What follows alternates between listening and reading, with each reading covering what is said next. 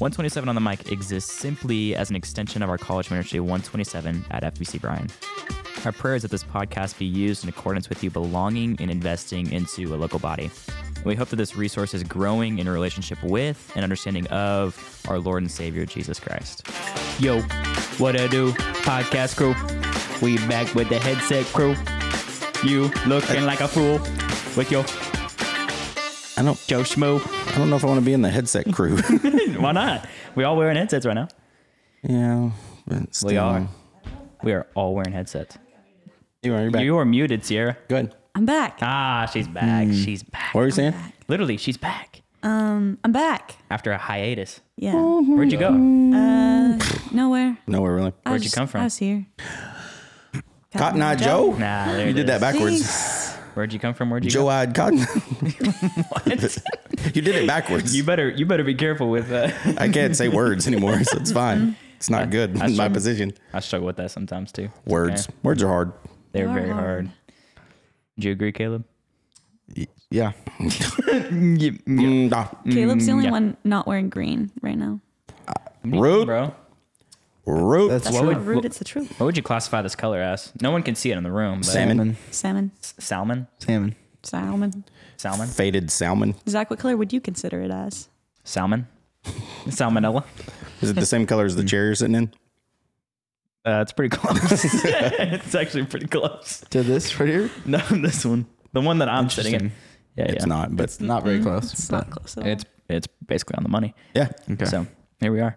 Hey, we, we've all, we've talked about movies before, Movies. uh, Movies. I'm so bad at movies. like like a like a lot. I feel like throughout the the podcast. Have we ever asked about books? People's favorite books in the room? I don't think so. Ooh. Because I think that's a, it says a lot about a person, like someone's favorite book I agree. of all time. What's of all time, we're gonna we're gonna say we're gonna we're gonna put this out there that the Bible's number one, the Nice. 66 collection. that's Yeah. fine. Okay. What is what is then top of cream of the crop, top of the list? Wow.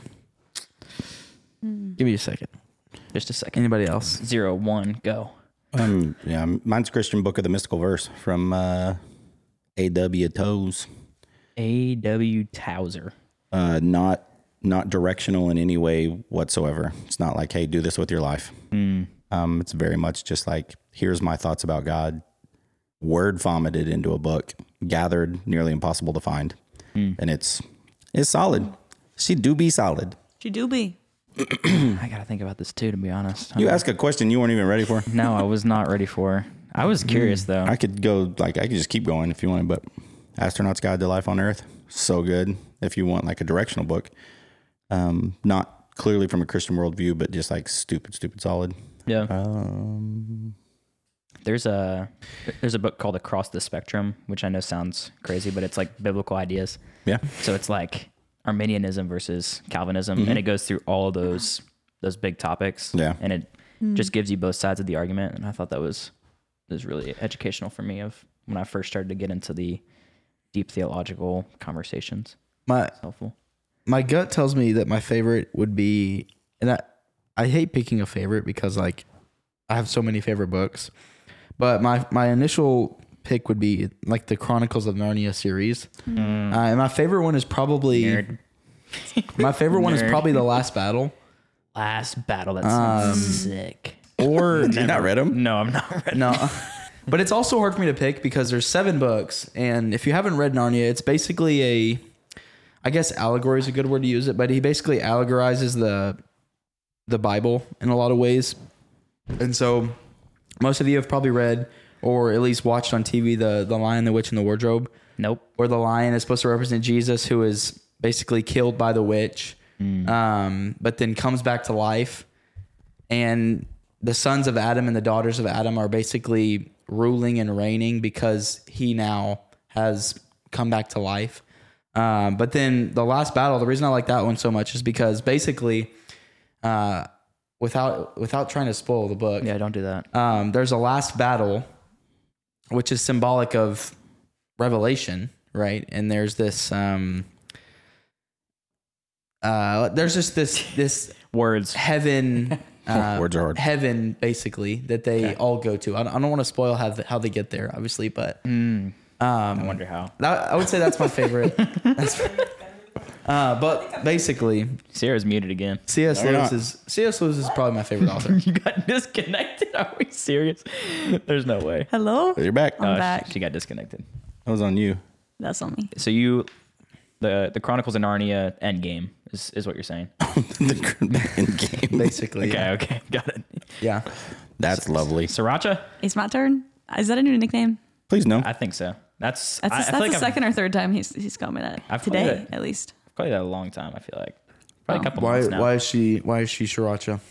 Like Sierra, Sriracha. It's just kind of the same. I see it. You Same know. cadence. Yeah.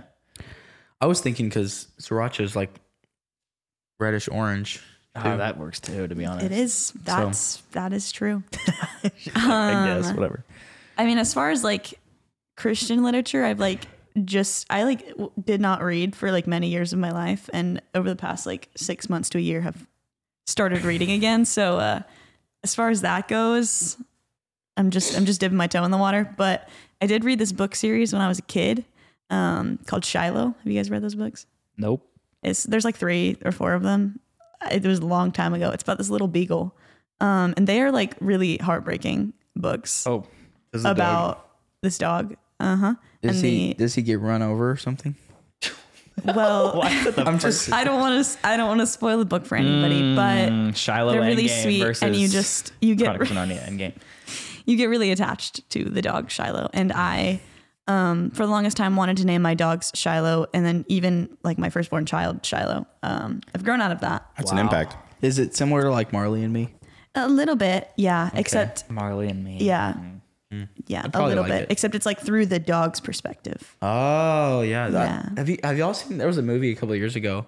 It was like I think I know what you're talking about. it was actually. called. I think it was called A Dog's Purpose. I think. Uh-huh. Yeah. I And get like, yeah. I'm not the biggest dog person. People are gonna hear me in the audience and be like, "Oh," I In don't- the audience. they're gonna be like, they're gonna be like, "Oh, I don't like Caleb for that." But That rabbit judges you. like, I like I like some dogs, not some, not others. oh, But we had. Oh, never. we had a dog in our house. Didn't really wasn't very fond of him. Mm-hmm. But we weren't supposed to have that movie, like A Dog's Purpose, I loved it. It was like he uh Wasn't the- it about like reincarnation? Yeah, and it, so it was questionable. It was like not right theologically, but basically the idea was that this dog was like his spirit was coming back to life through these other like different dogs, and that he found his original owner that he was with as a mm-hmm. kid, mm-hmm. And he like the owner knew it was the dog even though it was a different dog because of like the way that he he did this trick. But it was a nice movie, not right theologically, but. Sorry, just listening to you talk about that was awesome. Um, are y'all are y'all reading anything currently? What's the current book? Mhm. Yeah, What is Mm-hmm. it? Uh, the Titus 10, which I'm going through with with three guys. Titus Um, ten Our ministerial staff is reading Knowing God, by uh, J.I. Packer. yeah, eight of so- Oh, I thought that was Tozer. No, No, J.I.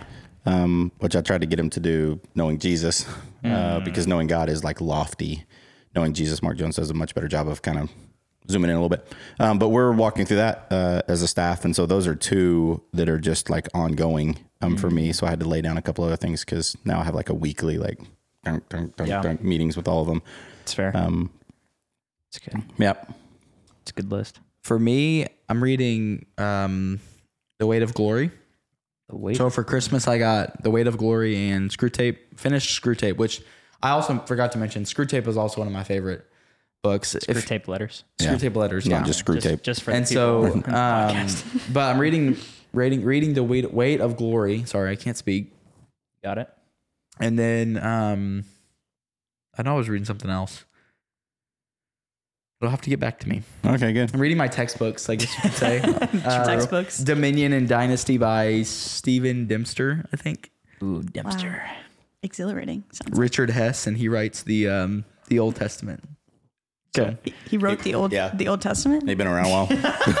He's been around a long time. Wow. yeah, It's a good professor to have too, the author of the Old Yeah, Testament. Yeah. that's like a you can't even play that card. yeah. Uh, I'm currently reading Prayer of the Lord, Prayer of the Lord. and I just finished this book called Humble Roots, and it was just like biblical perspective of humility, and was just like really eye opening, convicting book. So it was good. Love that. Zachary. Uh, currently, I have two on the docket. Communications 101. Yep, a lot of com textbooks that I don't read. Uh, Same. shouting myself out. Um, my professors are listening. I just lied to you. Um, the Path to Being a Pastor by Bobby Jamieson with nine marks. Um, short chapters. Kind of, I think it it sticks strictly to Scripture when it applies these principles, and so really enjoyed that. And then still, still journeying through Gentle and Lowly because I jump around books all the time, and so uh, I think I have like twenty five percent of that book left, and then probably about probably about twenty five percent of this one left. Maybe maybe fifteen percent of this one left. So we're almost through, but I was just curious. So um, if you joined us the past couple weeks, or if you've been in 127, you've probably heard that we've covered angels two weeks ago. Last week was more of a demon um, esque focused um, in the ways that these spiritual beings interact with one another. Um, and this week, I uh, just wanted to pose some some questions and maybe some misconceptions that have been um, that I found online or have just talked to people about um, to try and debunk some of these or answer some of these questions. And so I'm just going to kind of list these off and, and y'all take them and go. Um, the first one, I think a lot of people even got asked this yesterday after someone had a Bible study through Hebrews 1, which makes sense. Uh, what are cherubim and seraphim? Like, what is their purpose? What even are they? How are they described in Scripture? Ready, set, go. Yeah, I mean, regrets. we have several places. Um, you obviously have like the book of Ezekiel, um, and with the book of Revelation. I'm just going to go to Revelation four.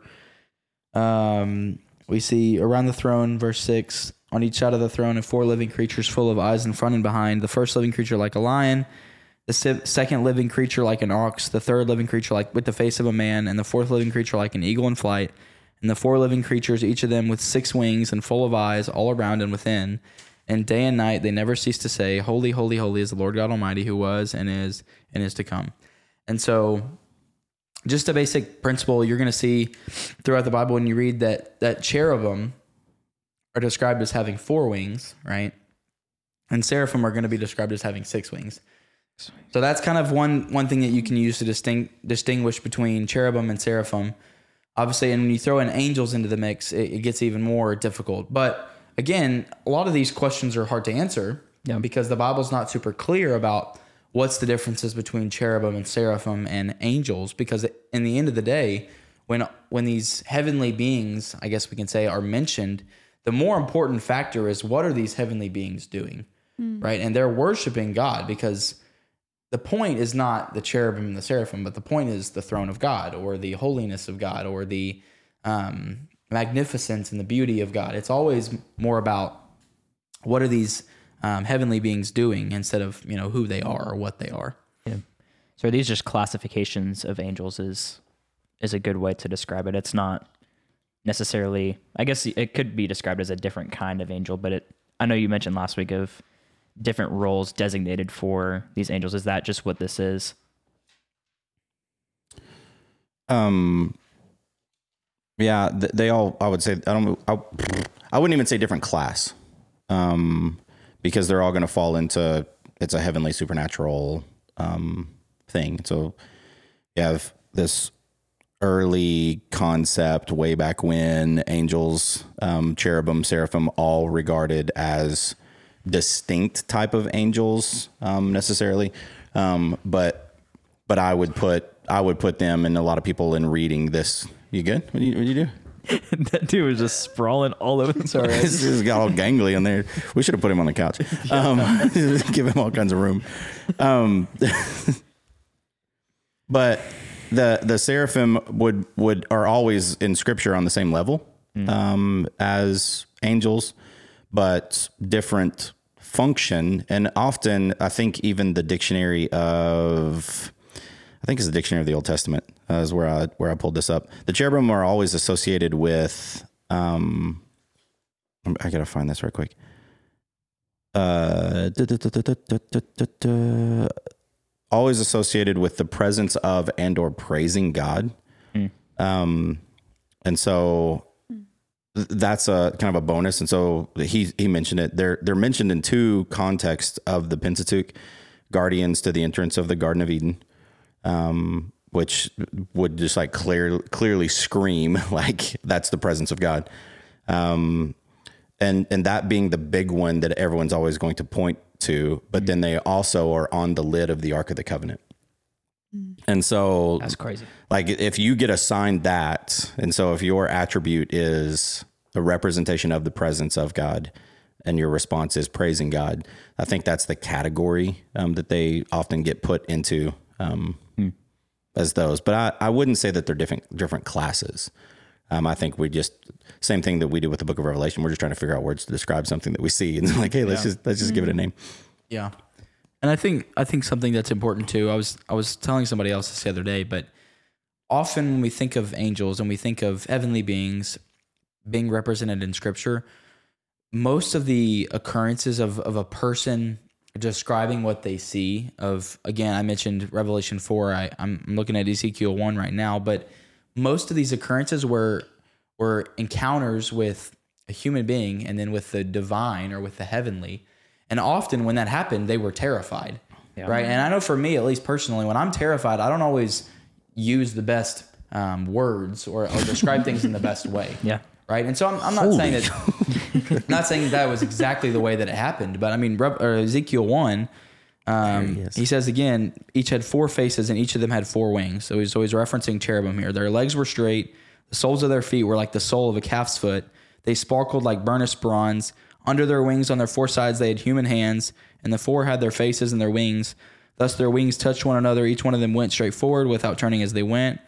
Um, and so, if you just continue, you- you're going to see that Ezekiel here is trying to give human descriptions or Yeah. animal descriptions or object descriptions of what these beings look like because he doesn't have the words to say. All he can do is just compare. Okay, Yeah.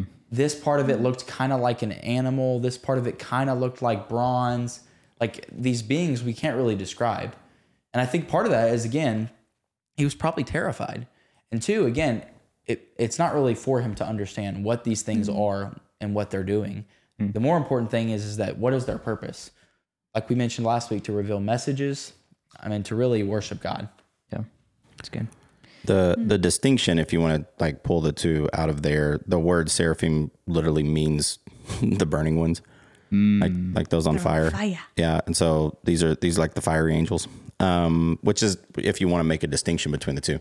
Um, one was probably representing the presence of God around people that they're invited into that space, and so when you think of Garden of Eden exit, when you think of Ark of the Covenant, when you think of any of those things, these are these are places where people were invited to. Um, often the seraphim are going to they're going to show up in places. It's like, hey, time to go. Yeah. Um, the burning angel shows up.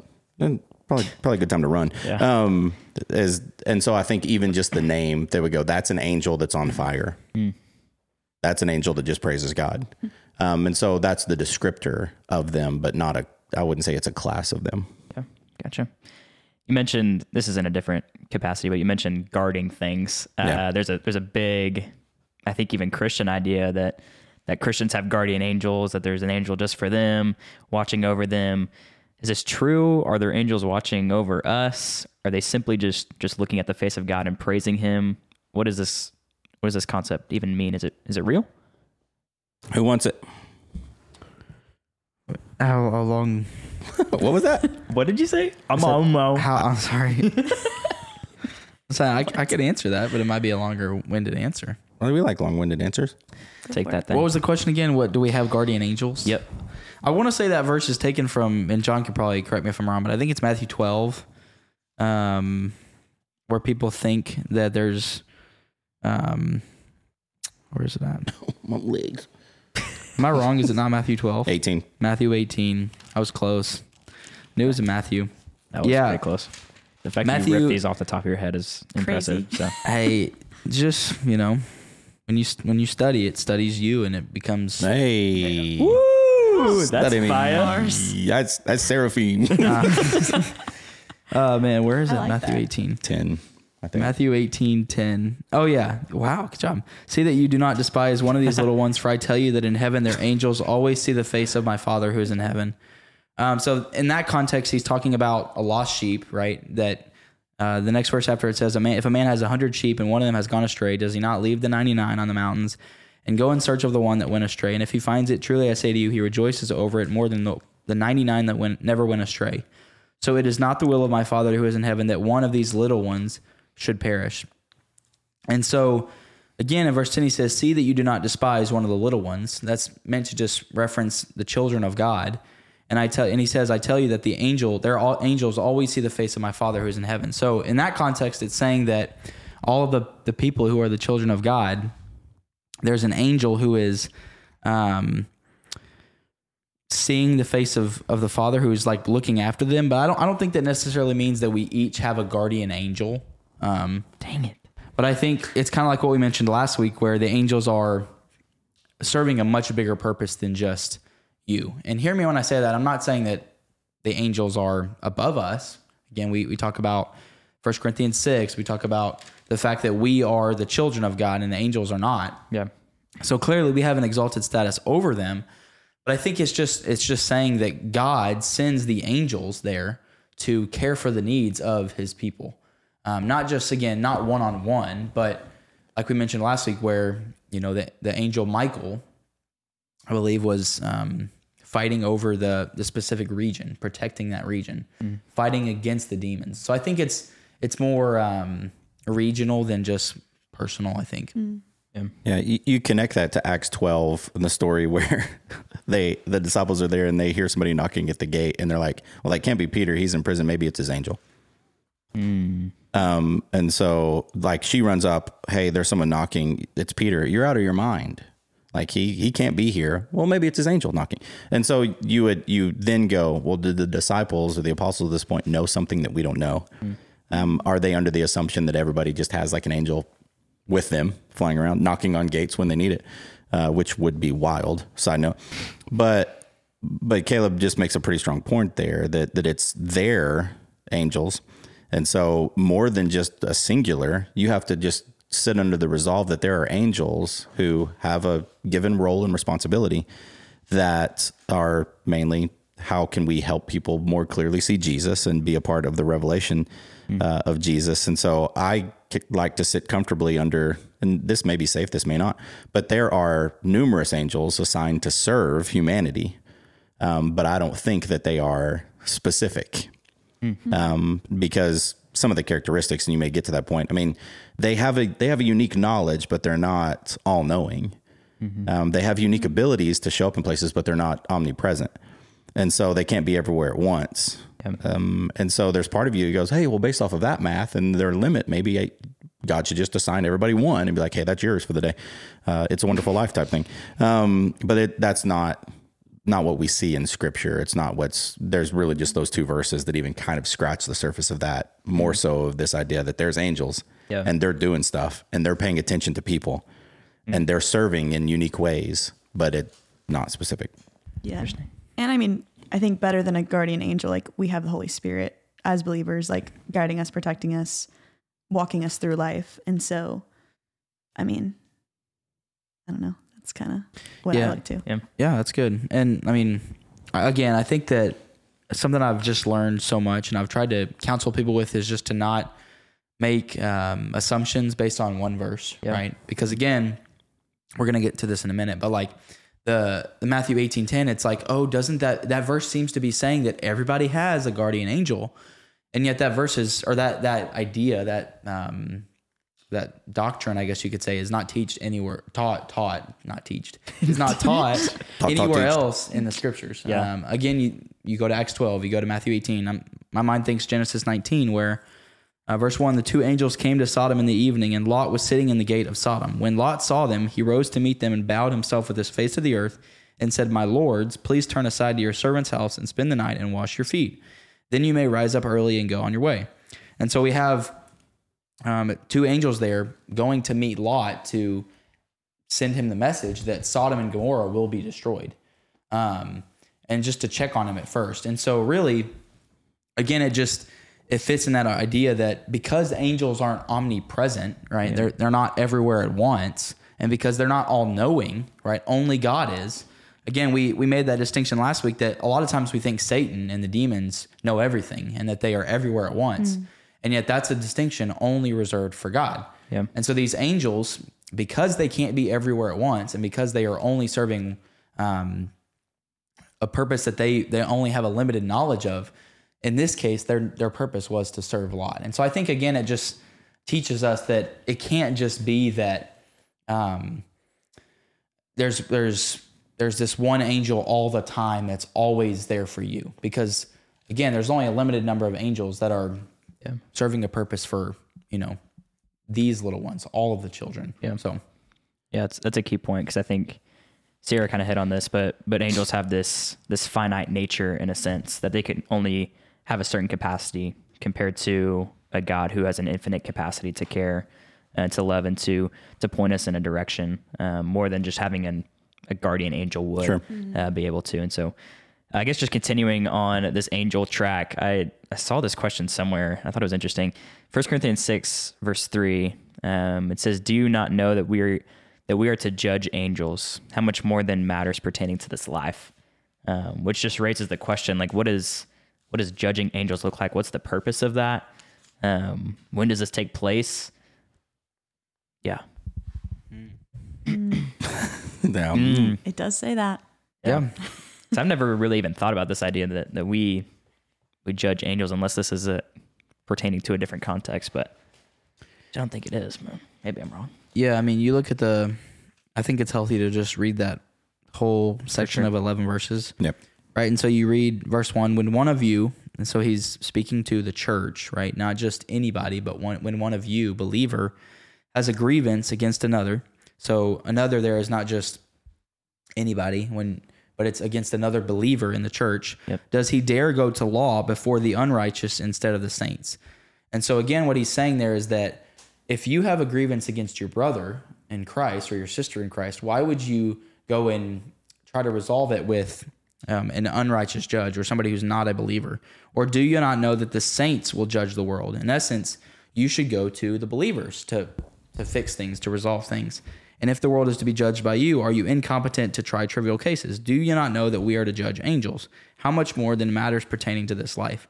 So, really, the point there is not that we're going to judge angels, but the point there is that because we are superior to angels, how much more then should we um, be rulers or authorities or um, present to resolve conflicts in this world? And so, I think yes, it's interesting there that he mentions that we're to judge angels, but really the the context of the story is saying that because in Christ we have authority, we we ought to be the ones that are bringing positive change into the world, not just going to the unbelievers to Yeah. fix everything, because we have the ability to do that.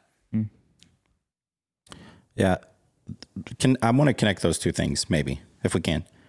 Uh, the idea of guardian angels and for us to quote unquote poo poo on that for some people. Um, That's should, the way to quote that. should be should be good news, not bad news. Poo pooing on them guardian angels. Because if we if we take away the idea, excuse me, of guardian angels and then loudly declare that it's all the angels for all the people, um, we're we're gonna might get there this week with Hebrews one, because this this idea when you get to verse fourteen is are they not all ministering spirits sent out to serve for the sake of those who have inherited salvation, and so they are all sent out for all Christians, and so not guardian angel, the whole legion yeah. is has and I I, I kind of want to make that personal because you can but but get outside of that. It's all the angels for all the people.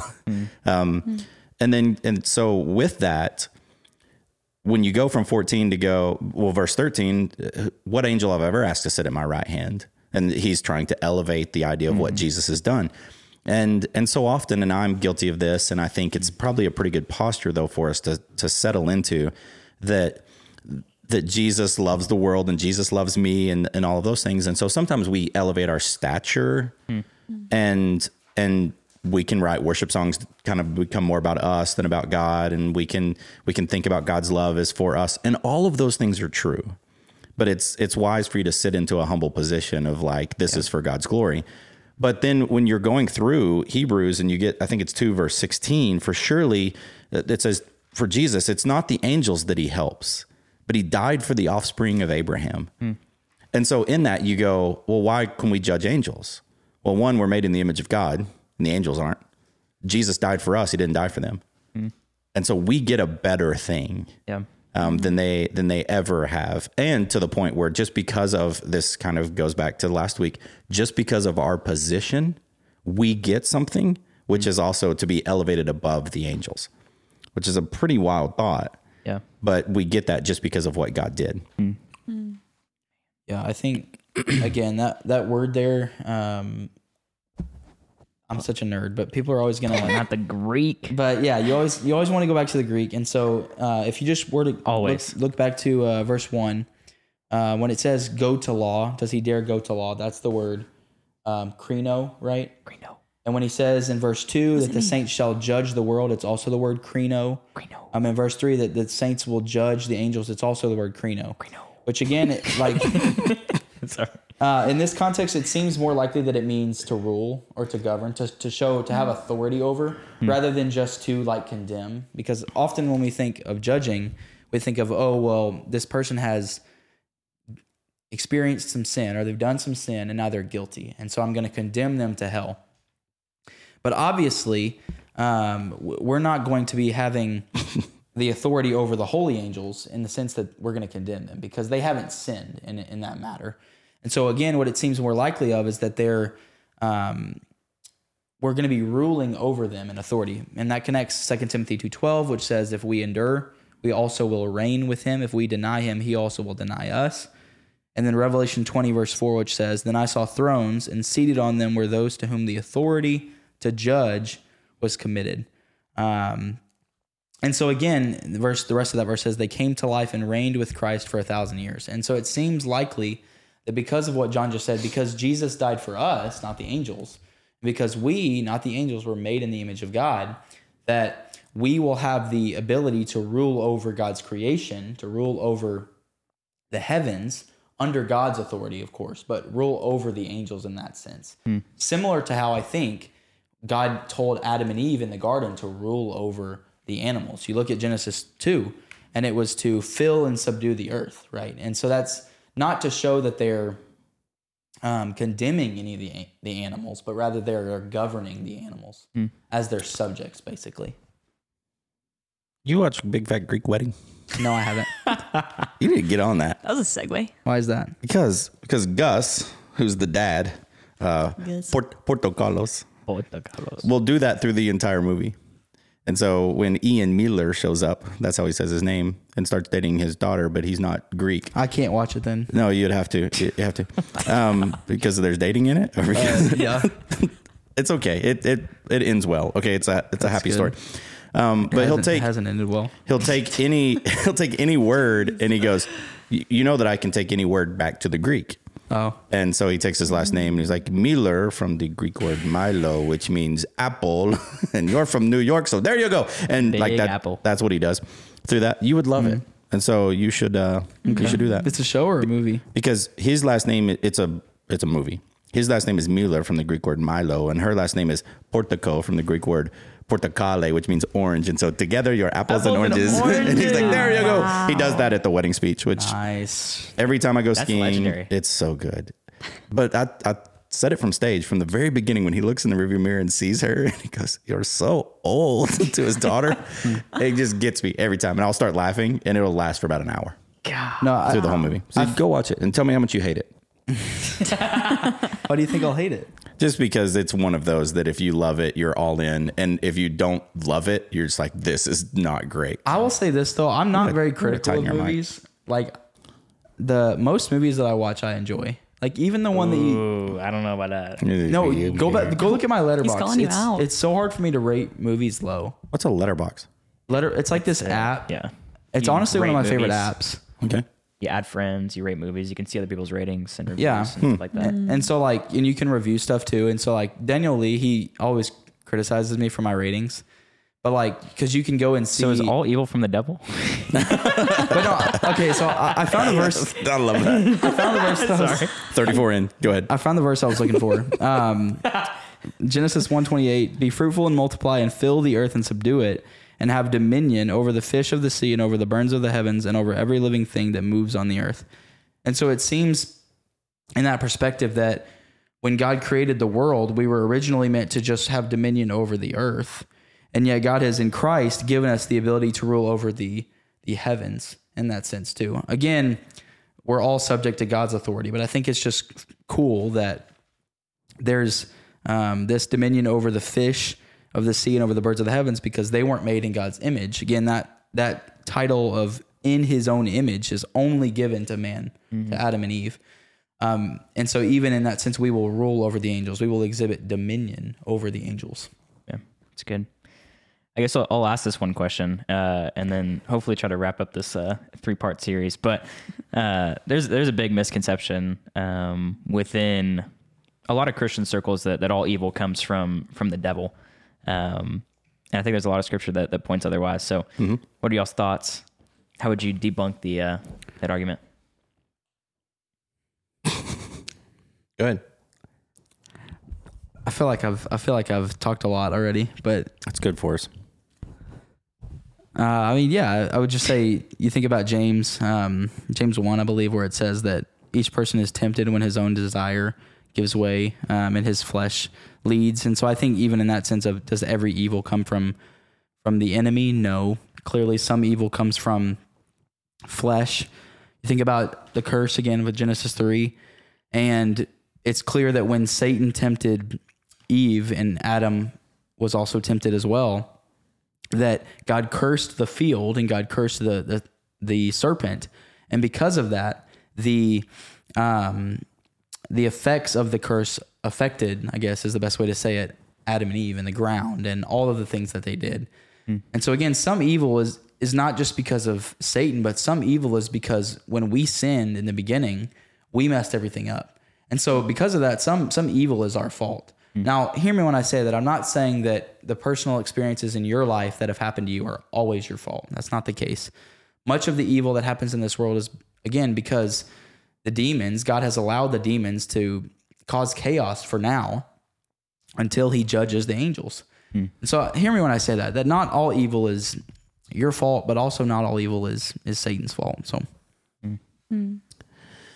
Ay, ay, ay. a you, big question. You, you ask big questions at the 37 minute mark, and we have to be careful in trying to answer things like this in five minutes. Um, but and that's okay uh, for people that ask this question. Please don't expect a five minute answer to satisfy. But we love the the conversation. But but I want to try to boil it maybe down a little bit.